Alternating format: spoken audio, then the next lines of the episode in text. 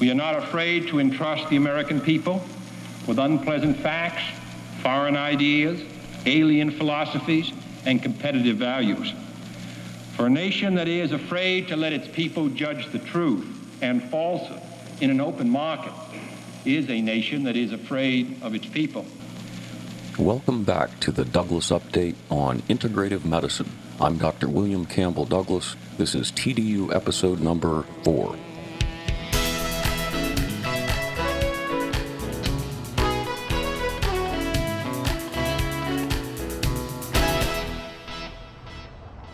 And we're continuing in our series looking at integrative medicine in the age of the COVID 19 pandemic. And I'd like to return our focus back onto medical fascism and the what question. Basically, what is medical fascism in this new age of the COVID 19 pandemic? During this corona crisis, as Dr. Robert Malone calls it.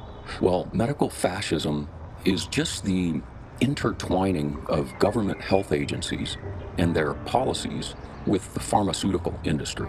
That's the basics. And now that's not necessarily entirely bad, is it? If there weren't real financial conflicts of interest with that arrangement, and doctors and other healthcare practitioners were truly free to prescribe the time honored medicines and natural products like we've talked about, like, say, ivermectin, hydroxychloroquine, fluvoxamine, and even vitamin D to treat and prevent COVID 19. But this medical fascism is clearly a bad thing when it progresses to the point where we are now, and where powerful trade associations like the AMA and medical specialty boards like the American Board of Internal Medicine, and our own government agencies like the FDA, CDC, the NIH, with Big Pharma, employ tyrannical control tactics, all from the disinformation playbook, ultimately to block us, doctors, from being able to be free to prescribe medicines to our patients, therapies that are based on scientific evidence for their efficacy and safety.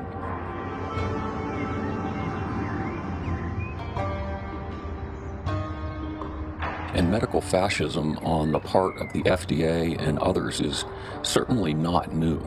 It's just been mm, maturing over the last 50 years or so. We'll link to a list of the most nefarious raids by the FDA on natural products companies and practitioners in the show notes. There's about 20 of them. Most well known are maybe the raids on the Burzynski Cancer Clinic that was back in 1985 and the FDA raid on the Life Extension Foundation in 1987. The FDA doesn't like vitamins for some reason. And then there's the FDA raid on Dr. Jonathan Wright's clinic back in 1992. Dr. Wright still practices in Kent, Washington. The FDA raided his clinic under gunpoint because he continued to prescribe the amino acid tryptophan to his patients, even though the all knowing FDA had banned it at that point. The FDA doesn't like amino acids either, for some reason. That was then, and this is now, when it seems like medical fascism has almost fully matured in these fertile grounds of the pandemic politics. But now, at least, it's totally exposed for us to see except that is for people who have swallowed the allegorical blue pill of disinformation that's dispensed through the programming of the mainstream media. And for medical fascism to succeed, there must be oppressive governmental and medical institutional power, isn't that right? That's the tyranny part. Fascism needs tyrannical control to survive. And again, this medical fascism we're living under, it's really a national and global disease. The enmeshments, the entanglements of our own governments with corporations, the pharmaceutical corporations. It's that pharmaceutical corporatism gone mad, I call it.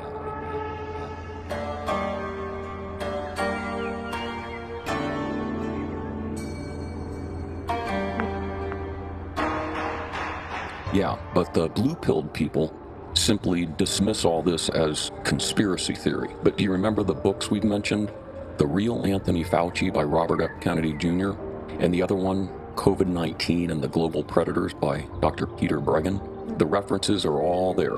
They're in our bookstore at douglasupdate.com too, and you need to read these books for yourself. And this is all about integrative medicine because we're talking about the threats to our freedoms to integrate the best from all medical disciplines.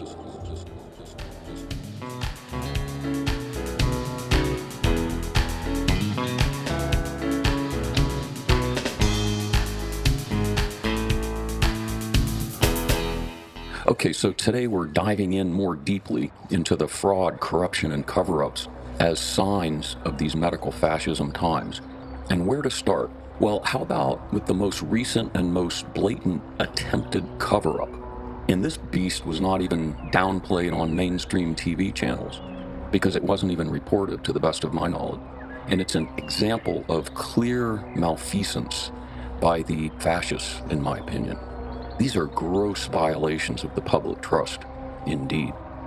Got any ideas about which cover up I'm talking about? No, it's not about voting. Here's a hint it's about vaccine injuries, adverse events from the messenger RNA inoculations.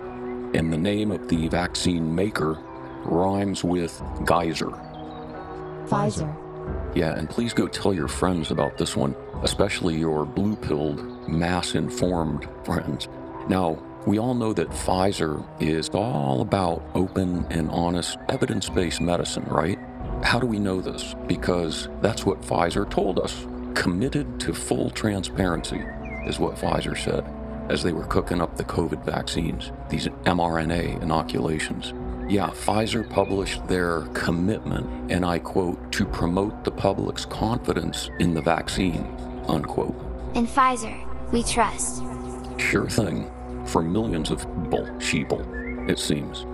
And if you are confident in Pfizer's transparency, then maybe it's time to ask some questions like why did the Pfizer Corporation refuse to release hundreds of thousands of pages of documents that specifically show the dangers, the adverse events from these mRNA vaccines? Why? Refusing to release seems like cover up to me. How about you? That's the allegation, anyway. And cover ups are a pretty strong sign of medical fascism, in my opinion. And could it be, given such lack of transparency, that Pfizer and even the likes of the FDA, the CDC, NIH, AMA, and even medical specialty certification boards are the true disinformationists, but none dare call it conspiracy. Anti vaxxer, disinformation doc.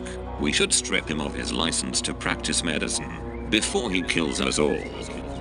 And so, why did a private group of over 600 of us doctors and scientists have to sue the FDA under the federal FOIA laws to force the release of these Pfizer documents showing the adverse events from the shots? I mean, the FDA is supposed to work to protect us, not Pfizer and Big Pharma, right? Again, it's called agency and association capture. The public health agencies, FDA, CDC, NIH, and the medical associations captured by the pharmaceutical corporations, connected at the butt through their wallets. Disinformation. And it's called medical fascism. Maybe I'm way off base here, but it sure looks like they're employing fraud, corruption, and cover ups and tyrannical control in order to survive. And it's very, very real. At least it looks like it is to me. Yet, did you hear anything about this on CNN or Fox News or on any other mainstream news channels? Nope. And we, the people, don't know what they don't show. Just imagine this headline if mainstream media really was fair, balanced, and unafraid. Pfizer blocked Americans and others around the world from getting information about the dangers associated with the messenger RNA inoculations. Not going to hear it, not going to see it.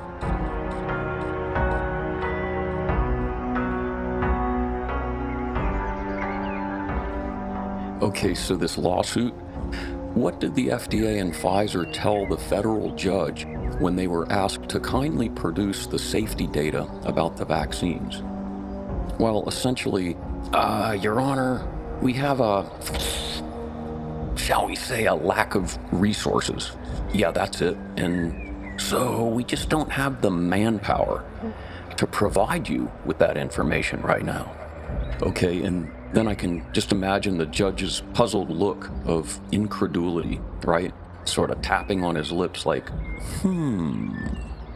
Judge, I assure you, the vaccines are safe, but we need 75 years to release the information. Oh my God. That was the FDA's response on behalf of Pfizer. 75 years. I kid you not. That would have been three years shy of the year 3000. Heck, today's COVID babies might be having their grandchildren on Mars by then. But really, folks, 75 years and a lack of resources? We're supposed to believe that? The FDA has something like 18,000 employees and a budget of over $6.5 billion a year. Nearly half of that budget comes from big pharma in the form of payments called industry user fees. But of course, there's no there there. There's nothing here. Just move right along. Now. But yeah, none dare call any of this conspiracy between the FDA and Pfizer. But we can thank that group of doctors and scientists for putting force on the FDA and Pfizer. It's the group Public Health and Medical Professionals for Transparency. Let's try to remember that name and the abbreviation PHMPT. They're at phmpt.org. Check them out. Gotta love that word in the name, too Professionals for Transparency. I decided to join. You can too if you're in healthcare. And you can access all of these Pfizer documents from their website, whether you join or not. There'll be a link in the show notes.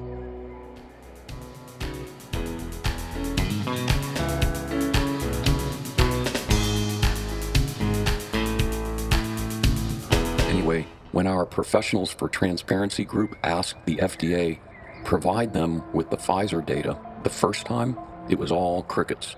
And so that's when they sued the FDA and won. Hey, Houston, don't that look like another sign of that there medical fascism when that there group of private doctors has to sue the dadgum government, FDA, to cough up that there information about them their Pfizer jabs?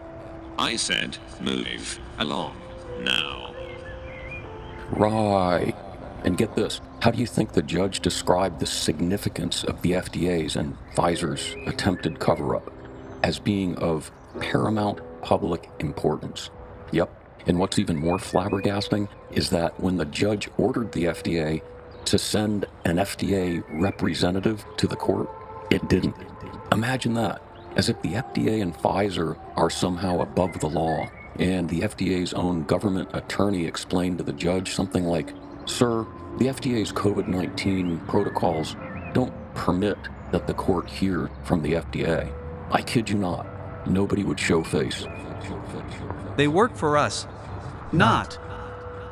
But ultimately, thank God, when the court ordered the FDA to produce the Pfizer documents, the FDA and Pfizer finally acquiesced reluctantly because they had to, but only to the tune of 500 pages per month, which would have taken only those 75 years because there were some 450,000 pages of Pfizer documents to be released. It's like the medical fascists essentially telling the justice system, yeah, we'll show you the documents when you's dead and when we's dead. Yeah, and hey, judge, and you people, what you gonna do about it? Well, justice. That's what it's called, Bobo. And that's exactly what we did about it.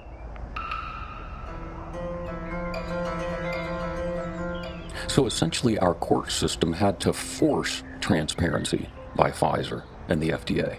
Force transparency in the age of medical fascism. That's a good headline, if I do say so myself. And they forced it through FOIA, the Freedom of Information Act. Imagine that freedom of information. Yeah, justice was served to the tune of 55,000 pages per month instead of the paltry 500 pages per month. And that's the full Monty of documents over eight months or so. And I think that geyser of Pfizer documents started gushing back in January of 2022. And so now we do have the proper review by independent experts, right? And that, as we shall see in an upcoming update, has been good and very revealing. But just think about all this. There's been near total control of the mainstream media and the mainstream medical media with what, in my opinion, seem like medical fascist propaganda outlets, like the online MedPage Today that we doctors look at. And all this going on with the support of professional medical societies and big tech. It seems like the Pfizer and FDA authorities and experts had all the confidence in the world that they could just continue covering up the large numbers of vaccine related injuries and deaths indefinitely. The audacity. And we'll be covering those injuries and deaths on episode 6. Now, kind of as an aside before we close, I think you'll find this interesting about the judge who presided over the case. In his ruling, he included the same John F. Kennedy quote we heard at the introduction of this episode. He wrote, The government that is afraid to let its people judge the truth and falsehoods in an open market is a government that is afraid of its people. Isn't that great? Clearly, the fascists are fraudsters who fear transparency. They don't like an open market of ideas. And I think we need to remember that as scary as all this really is, well, the medical fascists are afraid too of we the people of the United States of America. That is, if and when we are actually informed with the truth and not mass formed through falsehoods and a lack of information, through that lack of transparency. The judge, by the way, was U.S. District Judge Mark Pittman. And I say, thank you, Judge Pittman.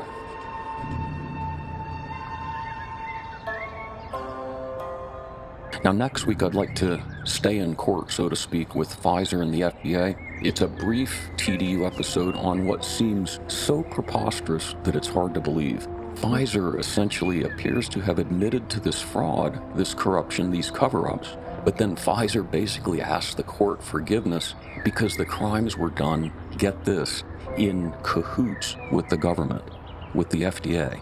Yep, that's their alibi.